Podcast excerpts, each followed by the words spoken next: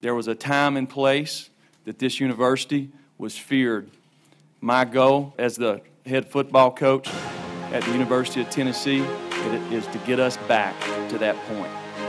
All right? Let me just quote the late, great Colonel Sanders. He said, I'm too drunk to taste this chicken. That's what she said. One step in the end zone, it's tipped up.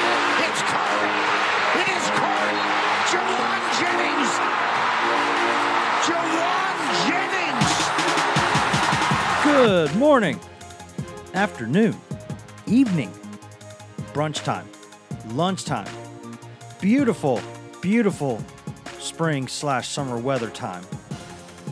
Good week time. Kinda, also a bad week time. That's always the case with Tennessee time. Whatever time of day it is, it's the right time for the Go Vols 24 7 podcast. Wes Rucker coming to you from Fort Rucker Studio, recording this on a Friday afternoon. Going to release it shortly after I'm done with this. And I say I and not we today because I'm going to start off with some bad news, guys. Just me today. Just me. The good news is that we've also got uh, some quotes, some knowledge, about half an hour's worth of stuff from Jeremy Pruitt, Tennessee's new football coach, coming to you after we get through this intro part and going through the weekly roundup. What a week it's been. My goodness. Is there ever a dull week here? Ever? It's like the NFL draft happened. That's not even like on the top five list of things that we need to talk about this week, y'all. It is nuts. And it's just me because we just got back from our annual 24 7 Sports Summit or our 24 7 Sports Convention in Nashville. Our full staff matriculated down Interstate 40 westbound for a couple hours, spent a few days with our wonderful, wonderful team there at CBS Sports and 24 7 Sports. We were in Nashville having a good time. So if you hear my voice and wonder what's wrong with it, if it's even worse than usual, you are correct. We have been uh, celebrating, we have been having a good time, perhaps imbibing to celebrate what a wonderful year that we've had at the company. So, not a lot of sleep the past couple days, uh, but in a good way. We've been having a good time. Also, had a ton of productive meetings during the day, which naturally was the main point of the conference. And before we get into this Tennessee stuff, guys, I am going to brag not on myself because I am worthless. I'm lucky I get my pants on in the morning and walk out the door. But our team at 24 7 Sports, it's just crazy to me and and it's y'all really who have done this. It's y'all who are the the subscribers, uh, the people who enjoy our free content, our VIP content, people who are on our message boards, people who are watching our videos. In this case, listening to this podcast. I remember uh, about eight years ago, uh, I had been working at the Chattanooga Times Free Press, uh, a place I still love. Hashtag TFP for life and, and, I had a couple opportunities to, to leave for some other places, um, some some nice jobs actually.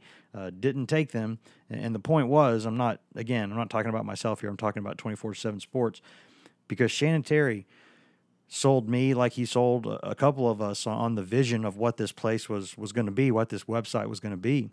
And Shannon, for those of y'all who don't know, who he, he was the man who founded Alliance Sports and, and then sold it, and then he founded uh, Rivals.com, Rivals uh, sold that to Yahoo, sat out for a couple years with the non compete, and wanted to take all that stuff he'd learned from all that time and make really kind of the the perfect or a more perfect uh, experience for for sports fans. And my goodness, he's done it. I remember he sold me on what this place would be. And even when he sold me on it, I thought there's no way that, that a lot of this stuff will happen. Not all this stuff. And you know what? He was wrong only because he undersold it. What we've done here in eight years, I mean, one of the top, I think number seven uh, in sort of Facebook sports impressions anywhere, uh, top websites. Um, got the marriage with CBS Sports, and you know we, we've gone from a company of probably, I don't know, 40, 50 people maybe at first, to now there's hundreds of us. and there are about 300 of us there at the at the summit. And uh, there are there are some things that I can talk about that we've got coming, but I don't really have the authority or the clearance. I'm going to err on the side of of caution and keeping my job, but. It's just an unbelievable success story. Twenty four seven Sports has been. It, it, it's been y'all who have done it. Um, y'all who who experience all of this. Y'all who uh, who support our product. Who who give us money uh, whether it's through your subscriptions or whether it's through the the ad ads on the website, which I know some of y'all love very much. But we've got some things coming in, in the next year to this company. a lot of these things are things that the subscribers have wanted for a long time, and we're doing some of that. We're completely cleaning up uh, a lot of the front page again, some of the story content. If you want to go to comicbook.com, which is Shan Terry's other uh, one of his other properties, you can see uh, sort of what the comment sections and, the streamlining of everything, what it's going to look like. Uh, it, it's just going to be unbelievable, uh, guys. It, it, it's to be part of a company where we actually listen to the to the subscribers, to the customers, and we can't give them everything you want because life's not perfect like that. But to be able to do as many things as we're able to do, this is just unbelievable. Shan Terry has, has done a remarkable job with this company and just the, the vision that he has for it going forward uh, is even bigger. And there are so many things uh, that we can discuss here in the coming weeks. I know people wonder, what are you going to talk about in the summer? Well, something always happens at Tennessee. So we're always going to have interesting stuff to do. Uh, but our team, and, and, and, by that, I don't just mean uh, Ryan Callahan and Patrick Brown and Grant Ramey there and Maria Cornelius with me there at, at GoVols 24 7. I mean across the network, all the 24 7 sports employees, all of the uh, CBS sports employees, uh, the machine to get this many people uh, it's hard to get an aircraft carrier to be nimble, uh, but we're we're getting to be a really nimble kind of aircraft carrier, and it's been uh, humbling and really really fun to be a part of it. It was a tough decision uh, to leave that Times Free Press, a place I loved, um, uh, and a place it was hard to get me out of, but this was the right opportunity, and I am grateful. Uh, that I said yes to this. I know that the rest of the guys are as well. there's a, a ton, a ton going on Normally, you don't just have to hear me in a podcast, but when we got back uh, Friday afternoon from, from our few days in Nashville, uh, the, the Callahan family had a, a, family trip for the weekend planned, so he had to get on the road. Uh, Patrick Brown had to uh, go get some stuff uh, with his dog, uh, who is more spoiled than most children are. She's a beautiful dog, though. he and his wife take great care of that of that lovely lassie but they had some stuff to do there. And as y'all know, Ramey has um, I don't know what what's it up to, 14 kids, something like that. So uh, Team Dad's always got to go get some stuff done. I'm just kidding. Uh, he has two kids. I just joke that it seems like he has a million of them. Uh, but that's why those guys couldn't be here today. Obviously, they send their love and their regards. In Callahan's case, it's probably like the Lannisters sending their regards. But beyond that, just wanted to say thank you to all y'all who who listen to this uh, podcast. Uh, thanks for to those of y'all who who sign up for the uh, for the subscriptions on the website. Uh, just thank you uh, for everything uh, that y'all do and continue to do. continue to, to to give us your input, your feedback. we're going to clean up our entire message board going forward. That's going to be an unbelievable experience for everybody. We've seen some of the the mock-ups of it, some of the designs, and I know that might lead y'all to some questions, and, and no, I can't answer them right now because uh, I, I don't have the uh, clearance, uh, I don't believe, to do that. But I can say that we've got a lot of cool things coming out, and that Shan Terry uh, is an unbelievable guy, a great guy to work for. And I don't say that because I have to, because um, I don't have to, but I'm just saying it because uh, this man is like the King Midas of, uh, of college football uh, and, sports in general uh, of the fan experience for the website. And, and just cr- so many it's so cool to to us to to sit down. You know uh, we sat down for dinner last night with some of the guys who run the UCLA and Stanford sites and some of the Oregon guys and guys from the Big 12 uh, you know guys from from the Big 10 uh, guys from some smaller markets and, and smaller conference teams across the country you know, adding guys like Evan Daniels and, and, and those scout guys with the you know with the basketball stuff they do, uh, it's just unbelievable uh, what a lot of those guys do on a daily basis, and it's awesome to to kind of incorporate scout the way that we have and kind of get that thing turned around and bring them into the family and Um, I, I'm just a moron sitting here talking. Uh, the people at 24 7 Sports, the the Shannon Terrys and, and the Pat Tholeys and, and, and Andy, Andy Johnson, uh, you know, uh, Lonnie Polk, who's getting married this weekend. Congratulations. Uh, Meredith O'Brien, Christy Ambrose. I could go on and on and on. And a lot of these names are people that y'all don't know and maybe won't ever know. Um, but they're the people who build the platform and who build this company and who make it what it is. I'm incredibly proud to call them coworkers. But you know what time it is, guys? When you hear this, that's the itinerary for this podcast. There is a ton to talk about. I will go through a lot of it as quickly as I possibly can because y'all don't want to hear just my voice. You want to hear uh, some of the information. I'll, I'll, quickly get to the NFL draft picks. Uh, there were three guys taken in the draft. We thought it would be somewhere from two to four, and it ended up being three. Rashaan Gaulden to the Carolina Panthers in the third round.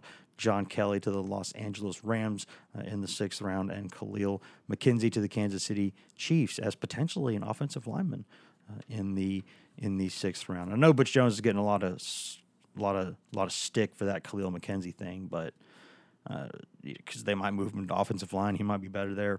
I, I, think Kahlil might have transferred if they had tried to move him to offensive line early in his career. So I, I don't think that there are many, many things, many, many things we could do. I could sit here and read uh, uh, Audible style a a book on on all of the things Butch Jones did wrong. However, uh, I don't I don't know that I'm going to completely uh, completely garbage trash rubbish him for the Kahlil McKenzie thing. Uh, if he if he misevaluated that, so did everybody else in the country. So let's give some some some credit or at least lack of punishment where due. Uh, and we mentioned those three guys who got drafted. Obviously, there were more than uh, there were double digits and other guys who signed free agent deals. A couple of guys with some camp tryouts. So that that was more than ten guys there. We've got the full list on GoVols247.com. If I had all the guys with me, we'd break all that down and talk about which guys could make a team and and all those other things. Which ones will struggle? Uh, what the what the the Steelers taking a quarterback early in the draft means for Josh Dobbs. does he go to the practice squad maybe potentially? Um, does he get released or traded somewhere? We we don't know. Uh, we're going to be continuing to follow all of these things. But the reason why that's not the big deal is because, lo and behold, guys, stop me if you've heard this before. University of Tennessee leadership uh, in transit in a transitional period. This is what Tennessee does. Uh, amazingly, uh, after just 14 months as the chancellor of the University of Tennessee at Knoxville, Beverly Davenport has been demoted. She'll now be making what, like 1.5 or so million dollars over the next four years to be now a, a professor in the College of Communication and Information. And and by the way, if you've not read this yet, um, the termination letter or demotion letter that she got from UT President Joe DiPietro. Oh man, oh that was scathing. That was a scorched earth, scorched freaking earth termination uh, letter or notice. It, it was. Uh, some people are calling it unprofessional, and and I don't know if I'm going to go that far, but but it, it could have been a little, could have been handled a little better. Um, and I think that if you're going to sit there and say that that Davenport has been perfect as chancellor, well, you'd be wrong. The, she's done a lot of things that have made us scratch our heads and go, "What what what are you doing?" Uh, just like, like anybody else out there, she she's going to make mistakes. I mean, you know, the, and there were a lot of things that I think probably she wishes she had done differently. But I, I don't think that uh, I know a lot of people who who work over there at the University of Tennessee, obviously doing doing what I do, and even people who didn't really like Davenport personally uh, they liked her professionally and they respected what she was trying to do as an advocate for the students, an advocate to be inclusive for all the students and, and for the people, the professors who worked for her. Uh, she had a lot of support over there and still does. And there's going to be some blowback from this. And, and the reason is uh, pretty obvious. you know, that there are there are a lot of people who believe that the uh, that the powers that be at the university, which let's call it what it is, it's it's the Haslam family. They're, they're the ones who half the freaking campus is named after them. You can't I- ignore that. You can't ignore the financial might uh, of everything that they give to the University of Tennessee. It, it's undeniable. Um, but they do wield some power, and they should have some power when they give that much money. But boy, the when you talk about the governor uh, who, who's a Haslam, because you know the, this is the state of Tennessee is their fiefdom more or less, uh, has has passed rammed through the state legislature um, some things that uh, are going to limit the board at Tennessee. They're going to shrink the board uh, of regents there at the University of Tennessee and board of trustees, I, I should say, the BOT and. Um, th- this is going to be met. I mean, this this looks from the outside. It I, I don't know that it's this, but it really does look like kind of a, a, a power play um, by the Haslams and by some of those powers that be. They've gotten the board of governors or board of trustees, I should say, where where they want it. Uh, and now, after not getting maybe the athletic director or the head football coach that they wanted, uh, they have corrected that in their minds by getting a new chancellor at the University of Tennessee. So uh, we've reached out to to a lot of people who have chosen not to comment, uh, and I can't say that I blame them. So we're trying to bring you the most that we can from this. But if you've not, we've got that letter on GoVols247.com, that that termination or demotion letter, and you really, really should go read that. It is it is scathing, and we will continue to report on this. Obviously, it, has been turmoil at Tennessee for the past 10 plus years uh, in the administration, academically, the administration athletically, several programs, uh, a lot of new coaches, a lot of new faces in and out of the program, millions and millions and millions of dollars spent in buyouts. Getting fired from the University of Tennessee remains the best job on planet Earth that's what I need to do. I need to go work at UT and then get fired and then get paid to do nothing. That would be awesome. I could just go intern somewhere. That'd be nice. Just go pick somewhere I want to go intern because Tennessee's already paying my salary. That that would be that would be nice. That could be a fun thing. So we'll continue to monitor the latest on that story. For now, guys, um, Wayne Davis, who's been the uh, the dean or, or run the uh, engineering, the College of Engineering at Tennessee, or, or as it's actually called, the Tickle College of Engineering. So Tennessee is going to fix this temporarily. The band aid comes from the from the Tickle College. So Tennessee is going to. We'll see what they do. Beverly Davenport's last day will be July 1st. I don't know why they didn't just rip that band aid off and do it immediately.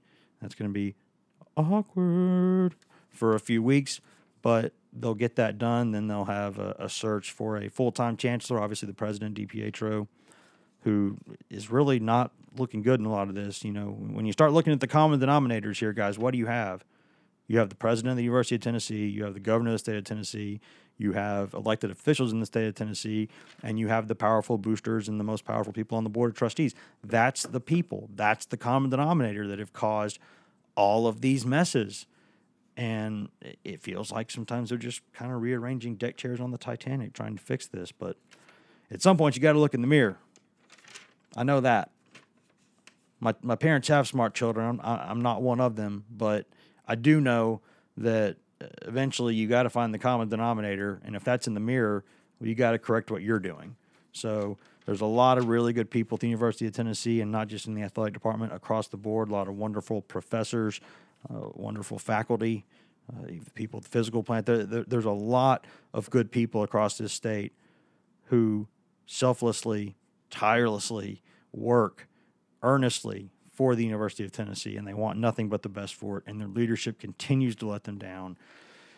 And uh, as someone who pays taxes in this state, as someone who has a University of Tennessee College of Communication diploma on my wall, I, I, I, am a little bit upset at this.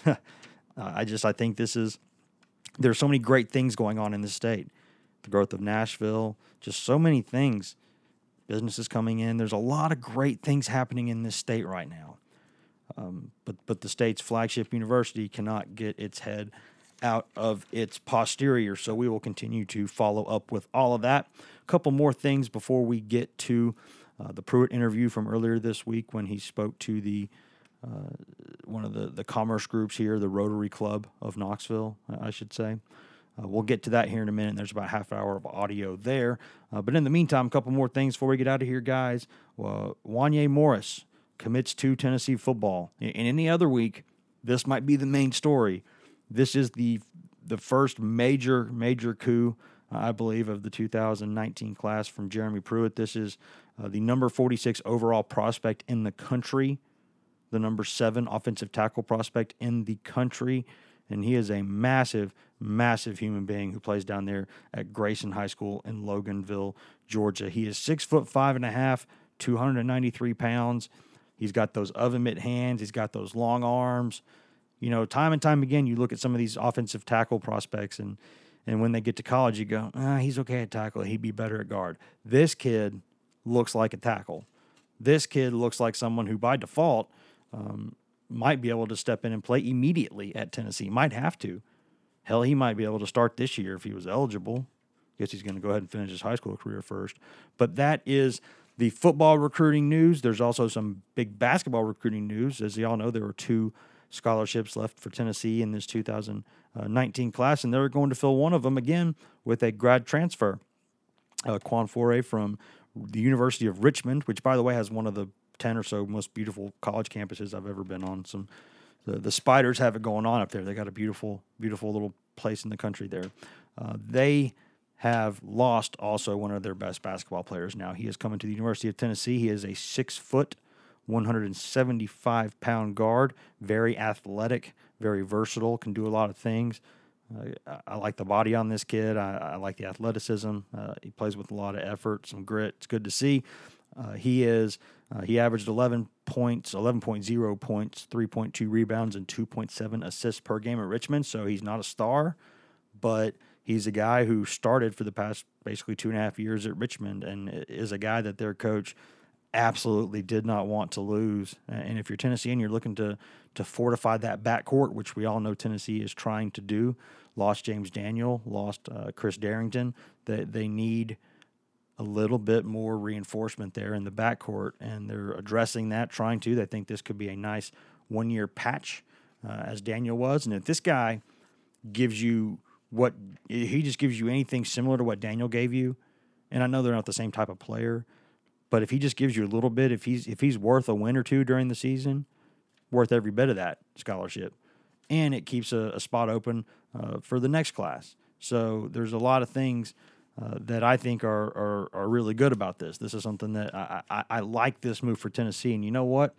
I don't really care that despite you know he he had maybe an offer from Georgia, he had been visiting Auburn, uh, but largely he picked Tennessee over Florida Gulf Coast, uh, UAB, Missouri State, uh, just not ETSU, not high profile major programs. However, we know that Rick Barnes does not care about that. We know Rick Barnes does not give a flip. The the congressman deacon, the good reverend, the good right reverend Dr. Barnes, he wants his kinds of guys. And he does not care who else wants a prospect. It does not matter in the least to him. If he sees someone and says, This guy can help my basketball team, he will go get him. And you know what? That's what he said about Grant Williams, and he was right. Uh, it's what he said about Kyle Alexander. He was right. What he said about Jordan Bone to a certain extent. And while that's been frustrating at times, he's been right. He's went and gotten a lot of these guys who are not big time prospects, and his hit rate's not been 100%. It really hasn't been. However, what it has been is he's been hitting a lot more than he's missed. So I think this guy probably, probably gets the benefit of the doubt here. That's just that's just my opinion. I, I I'm not saying the man is perfect. Um, I think if Kyle Alexander does not get hurt, they go to the Final Four last year. But you know what? If my aunt had an Adam's apple, she would be, uh, he'd be my he'd be my aunt. Is that right? See if I can see if I can get this right. If my aunt had an Adam's apple, she would be my uncle. I said it right that time, and I'm leaving that in. I'm not, I'm not editing that first one. I'm just leaving it in there. You guys have to deal with that. So apologies there. And I wish that we had more time uh, to go over a lot of these things. Hey, here's another thing Jason Witten retiring. That would have been topic number one in a normal week at a normal place, but not at the University of Tennessee. Maybe one of the two or three greatest tight ends to ever play the game has re- is retiring. A loyal Tennessee volunteer, an East Tennessee boy from up there in the Tri Cities, Elizabethton. And he's retiring. So no more Peyton Manning in the NFL, no more Jason Witten in the NFL, although Witten will be in the broadcast booth uh, and making a good chunk of change to do that. So he'll still be able to rep the brand, but uh, it's time for some of these uh, new wave of Tennessee guys uh, to, to become superstars. Eric Berry getting healthy would help because he's one of the best in the game. Obviously, Alvin Kamara has already proven to be one of the best offensive weapons in the game in one season. Uh, so we'll see what some of these young cats can do. It's hard to it's hard to replace the prestige for, for a college uh, when you get guys like you know Manning and Witten to a certain extent. People don't love him necessarily, but Arian Foster, or is it Bobby Feeno now? Which one? I guess when we refer to him as the football player, we say Arian Foster. Uh, but uh, Arian Foster slash Bobby Feeno uh, was also one of the best in the game for a few years. Now he's out of the game. So it's time for some of these young cats to step in and become stars, rep the brand. Think y'all have heard probably enough of me now. I'm going to get to what y'all really do want to hear, uh, which is some really interesting stuff from earlier this week when Jeremy Pruitt, Tennessee's new football coach, spoke to the Rotary Club of Knoxville. Uh, some really cool stuff in here, and we've written some stories about a lot of this so far, but I just wanted y'all to hear all of it uh, because he speaks about his family, he speaks about his background as an elementary school teacher, speaks about his recruiting philosophies at Tennessee, speaks about the pressure at a job like Tennessee. Uh, there's a lot of things that he is very candid about, and, and I think that y'all will uh, enjoy hearing this. Uh, I think the sound quality is okay. I've tried to clean it up some, but it's not maybe going to be studio quality sound, but I think it'll it'll sound pretty good.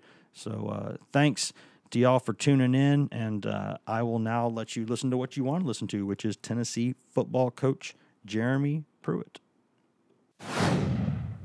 Um, it's it's truly been a blessing for us, and we're excited about it. And I know that um, myself and Casey, we're going to get involved in as many things as we possibly can here in Knoxville.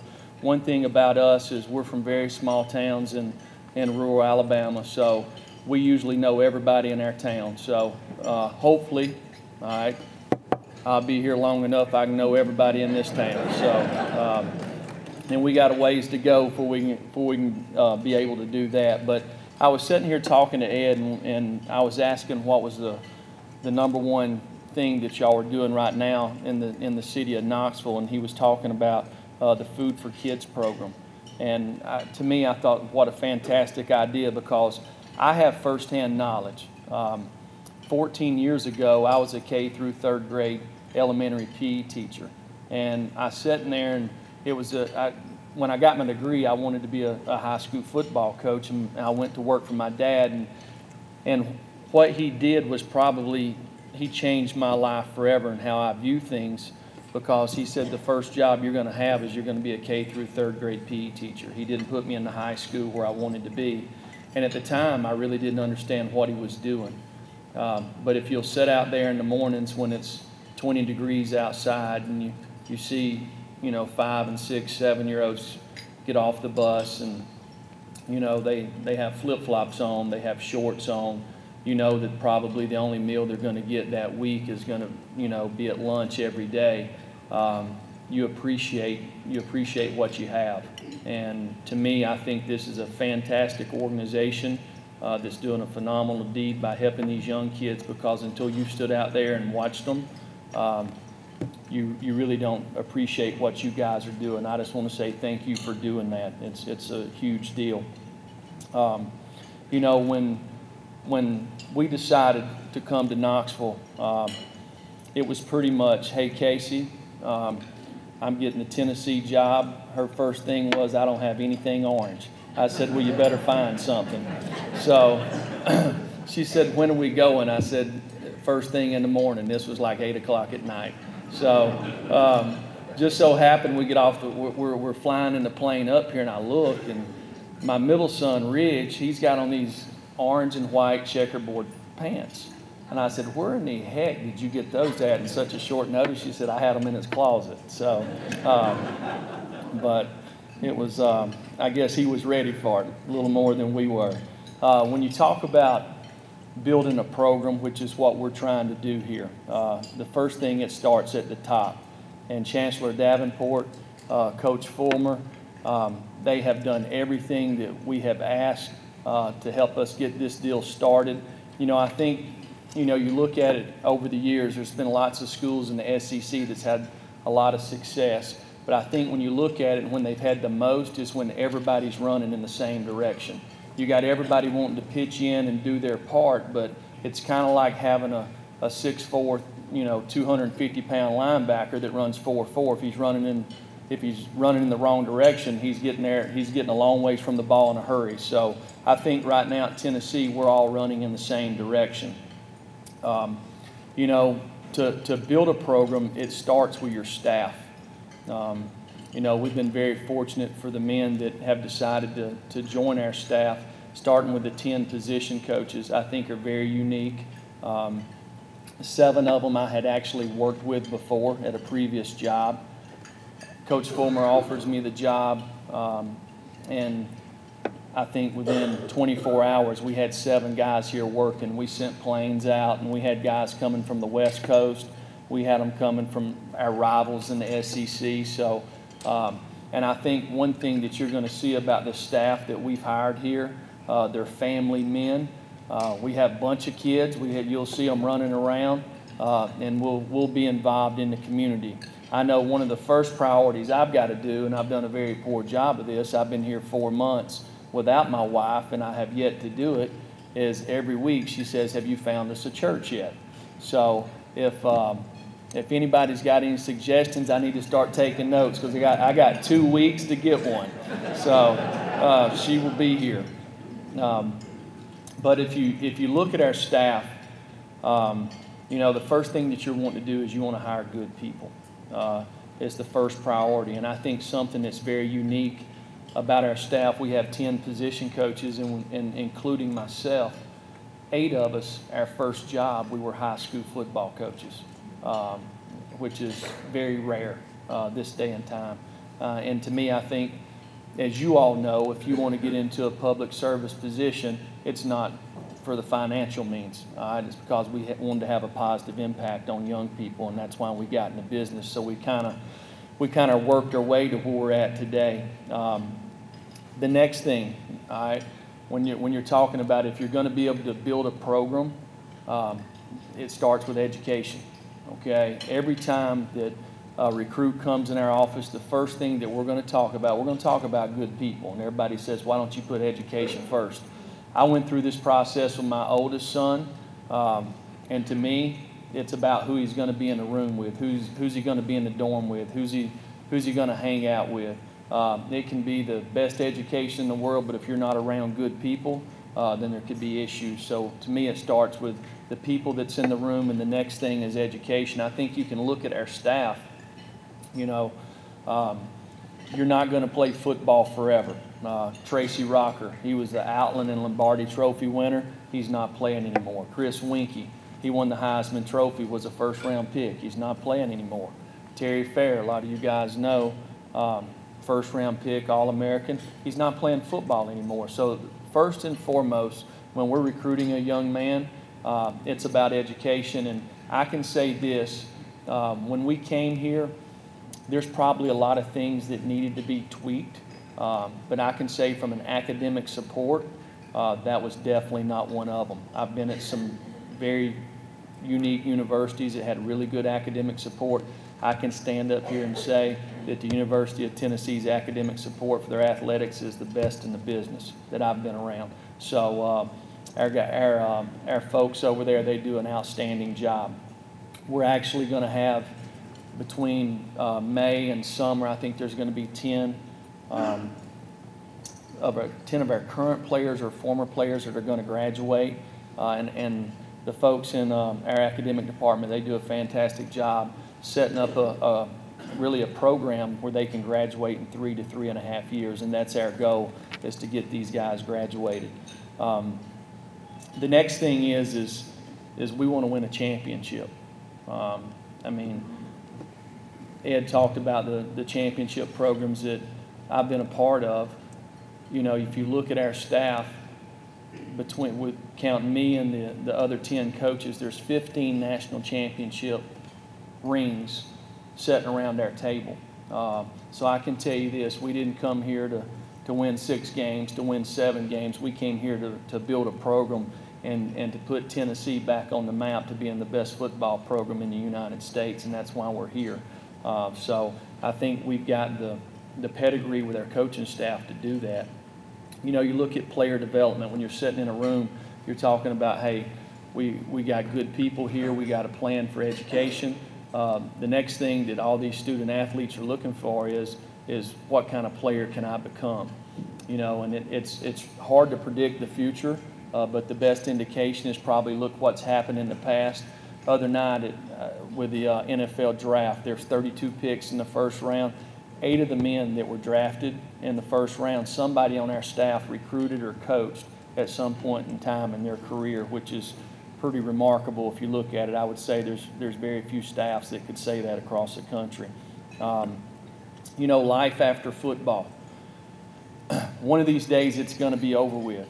So, you know, to me, I, I sit there, I grew up in North Alabama, and, and I always wondered, you know, VFL, Vols for Life, what, what is that all about?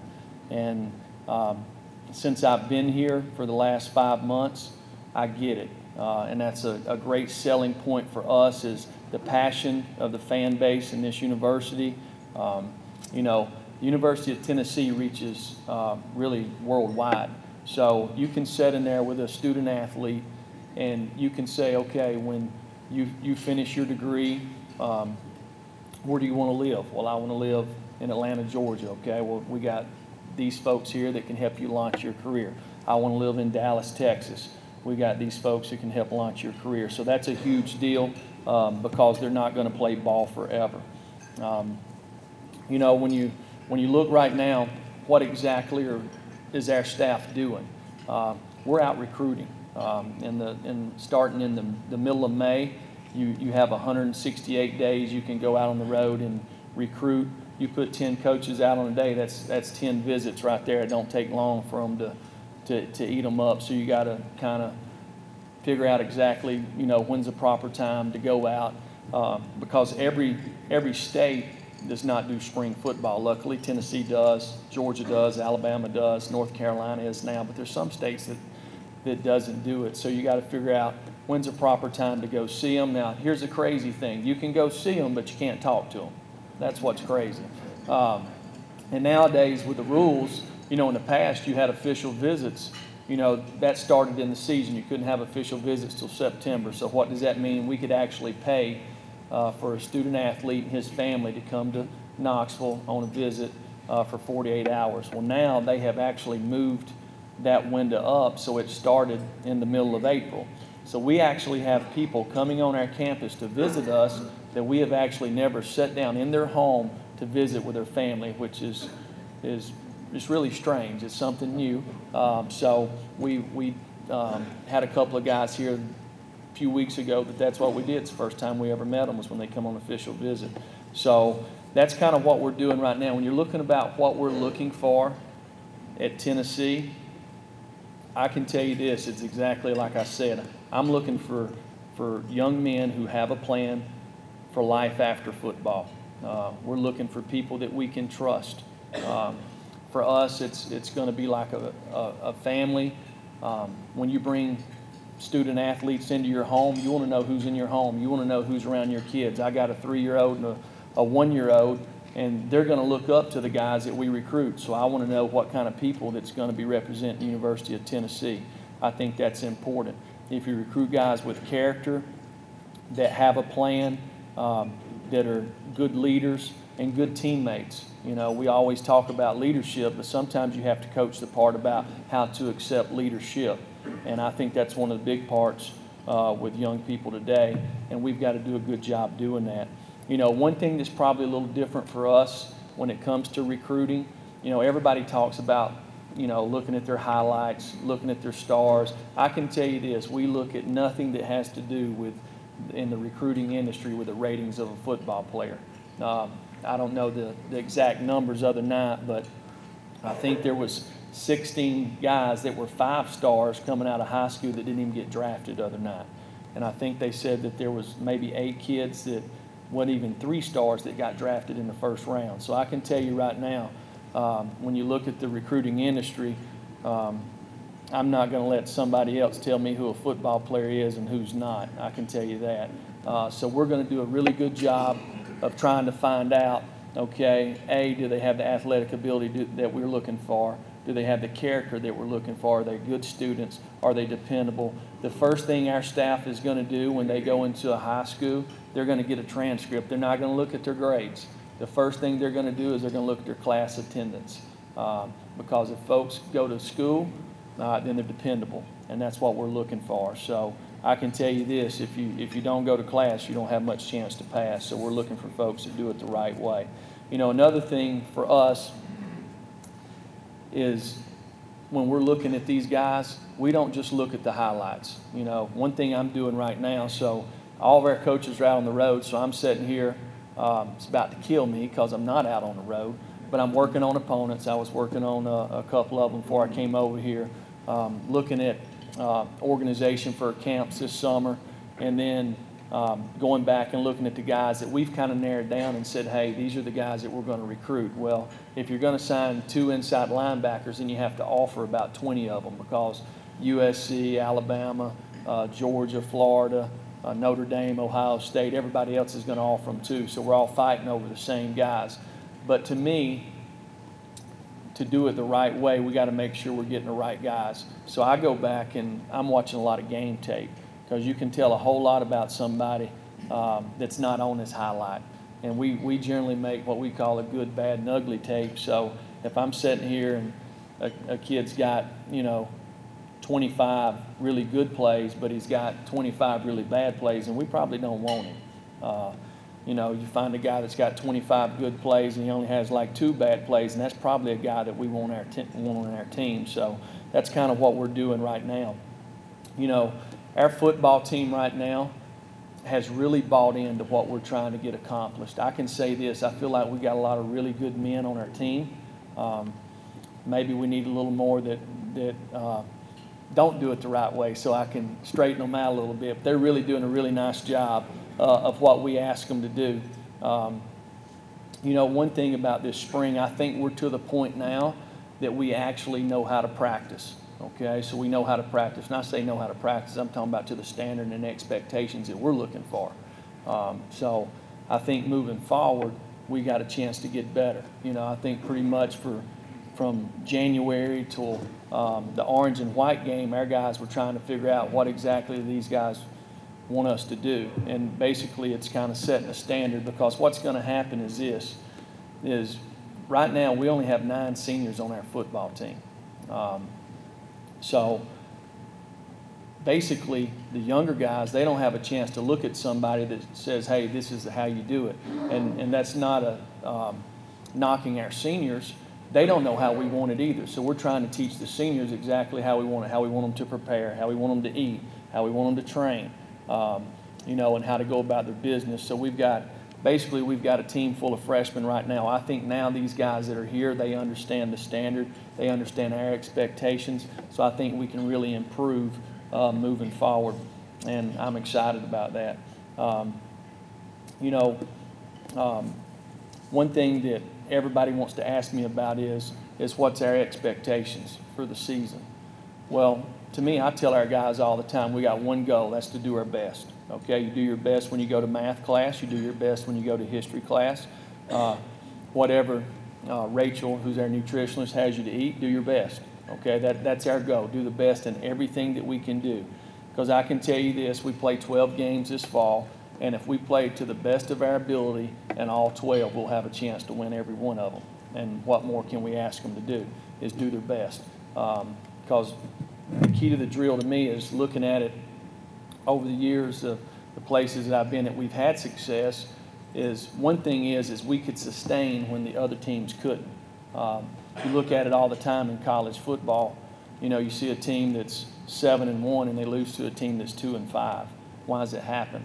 Um, most everybody gets satisfied. Everybody can do their best, you know, for one day or two days or for Saturday afternoon, but can they do it over and over and over? Can they do it when ESPN's got them on TV all the time talking about how good they are? Um, you know, are they going to let external factors affect how they play? You know, that that's the big thing from a mental makeup that we're preaching to them, and that's one thing we got to do is we got to learn to be at our best at all all the time. Um, I can tell you this: we're excited about being at Tennessee. Uh, it's um, the community um, when it comes to academics. Everybody at the university, everybody in the city has been phenomenal to us uh, and, and our whole staff, and we thank you for it. We're excited to be here. We want to be here for a long time. Um, and I'm excited to see a lot of orange in this room. Uh, so I want to say go Vols, and I'm going to answer any questions that anybody has. I got one in hurry. Coach, welcome, glad here. Fulmer thinks you're the right guy, and I'm on board, so. Uh, What, on, in the Saturdays in the fall, we look at your team, what do you want us to see? What sort of the culture or the attitude uh, of the team? Well, to me, one thing that we're always going to preach is we're not going to worry about the scoreboard. And um, a lot of people think that's the most important thing, which it is. That determines who wins and loses. But to me, when you're talking about 17, 18, 19, 20 year olds, is the scoreboard going to affect how they play? You know, you're going to play one play at a time. Um, if you're ahead by 21, is that going to change how you play?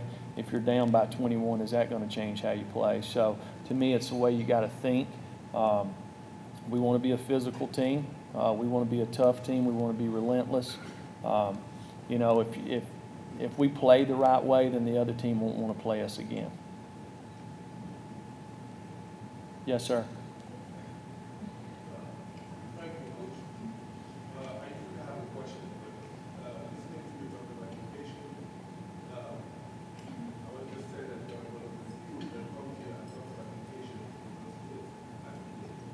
So they get after football, what they have to do. If they don't get an education, they should not have, they should not, go from second, and first, to first. And, uh, so, I just want to uh, thank you very much about that. And uh, my next question will be, next time I see you, to see what have you done uh, to make that happen? I'm sorry, I couldn't hear the last part of it. What was the last part of the question? I said that the next time you should be calling to doctors, my question will be to you, what have you done? Oh, next time you come, his question will be, what have you done? Oh, I About got you. academics. Oh, about academics? Yeah. Well, I can tell you this, that, you know, um, my, my dad's a high school football coach. Um, my, my brother is the head of the history department at his high school. My sister teaches uh, elementary. Uh, I think she's a first grade teacher. So that's in our background. Um, we get it. I understand. There's actually uh, two former players of ours that we've hired. So, uh, you know, these guys have they've played for us.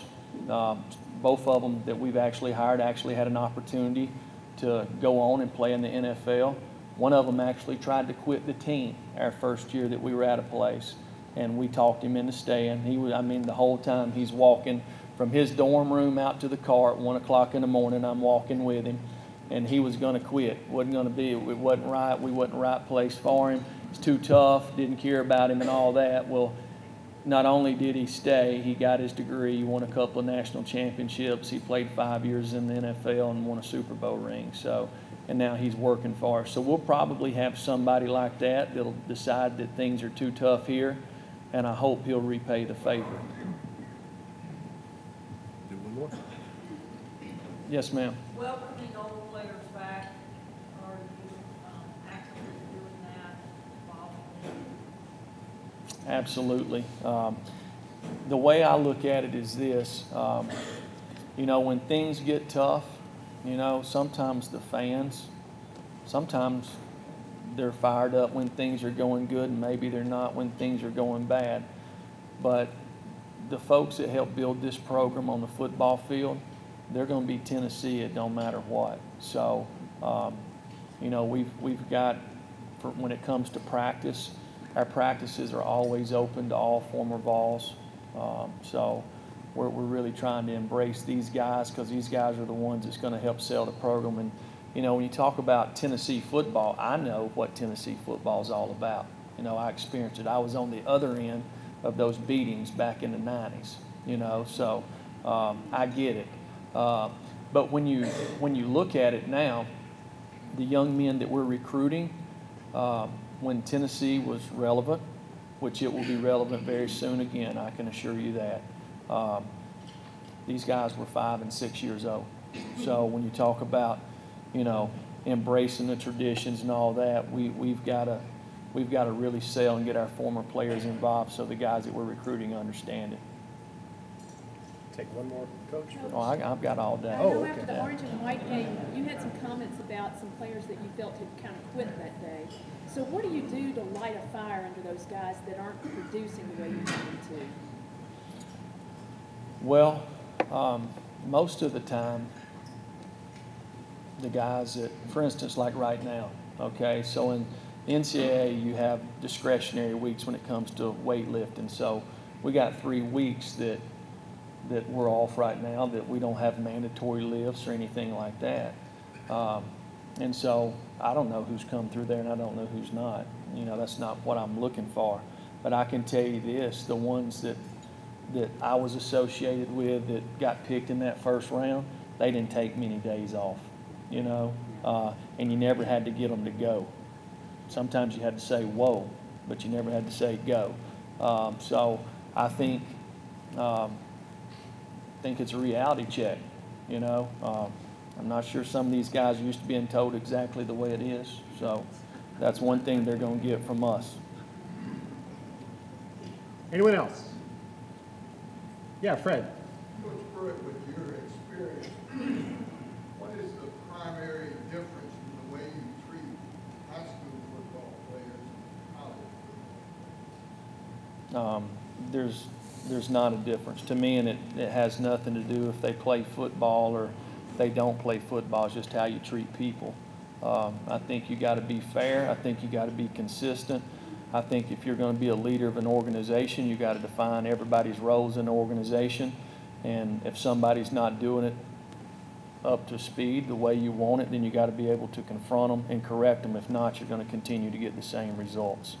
So um, I don't see any difference in how we coach now and how we coached 20 years ago. And in fact, I think the players love discipline. They love to be coached. Um, you know, they may not like it sometimes because, you know, everybody's always worried. It's peer pressure. Everybody's worried about what their peers think about them. You know, and sometimes you got to get them to overcome that. So, um, but I think our guys are, are learning to take coaching. Steve, did you have a question? Yeah. Coach, uh, what is your biggest concern with this year? I would say, I would say us. We're not really worried about our opponents. We're worried about us. If we want to be able to play the right way, um, and like we talked about, what do you want to see when we play? That's what we want to see, and we we want it to be that way. It don't matter if it's the the first play, the hundredth play. Uh, it's in September. If it's in December, we want to play the same way all the time. Jason? Coach, I appreciate your comment about Tennessee being relevant. I wanted to ask you, what can we do as fans to help you out? Well, you know, I think when I took this job and talked about it's going to take all of us. Um, and, and it is going to take all of us. It's going to take everybody associated with Tennessee to get us back to where we want to be. Um, you know, we, we can't take a day off. Can't take a day off. Uh, when you look at the, the, the people, I, I can tell you this. I, when I took the job, I sat down with Coach Fulmer, uh, and he looked me dead in the eye, and he said, the head coach at Tennessee is going to be judged on three games Florida, Georgia, and Alabama. So when you when you look at that, okay, so where we at compared? Uh, that's how hard we need to work. Does that make sense? Uh, and I knew that when I took this job. I didn't have to take this job. I, I wanted to come to Tennessee. I can tell you that. Um, and I wouldn't have it any other way. Thank you. Last one. Coach, we're going to let you off the hook. All right, good. Coach Pruitt, thank you so much.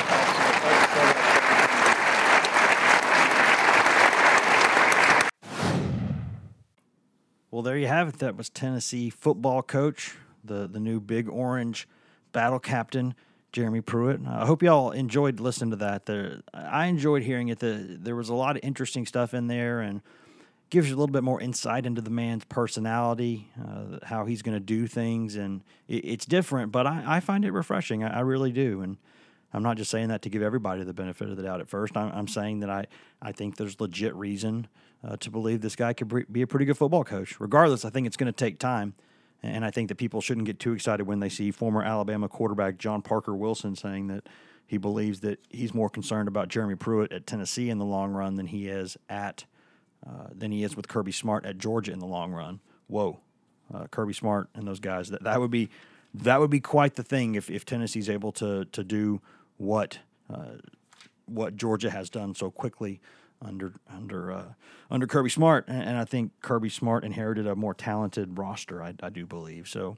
We'll see. Uh, that's certainly an eye-opening comment, though, and that, that's the kind of comment that gives you some insight into how people feel about Jeremy Pruitt and and how much he's respected in the football community. You cannot deny that. Uh, well, you can deny it, but you'd be wrong. So the, there's a lot of reason to believe that there's some hope, guys. I, I, I hope that I hope that you see that. It's always good for business when when people believe that there's hope. I'll try to be honest here and tell you that it's going to be a long road, regardless. Uh, but I, I, think Tennessee's got a chance with this guy. I really do. I think Phillip Fulmer has done a done an interesting job, uh, or done a good job, I should say, bringing in an interesting coaching uh, candidate here in Pruitt, a, a guy who I, I think could could do some things. So just my opinion. Thanks for tuning in, guys. Thanks for dealing with just hearing me on this one. Thanks for dealing with my voice and not running in the other direction, which I would have done probably. Enjoy your weekend, guys. Be safe. It's going to be some wet weather out there a little bit in East Tennessee, but it's beautiful right now, and uh, at least it's not cold, right? And all God's children said, Amen. It is not cold anymore. Thanks for listening, guys. We will be back next week with at least one, maybe two episodes, but at least one. Thanks for tuning in, guys. Be safe this weekend.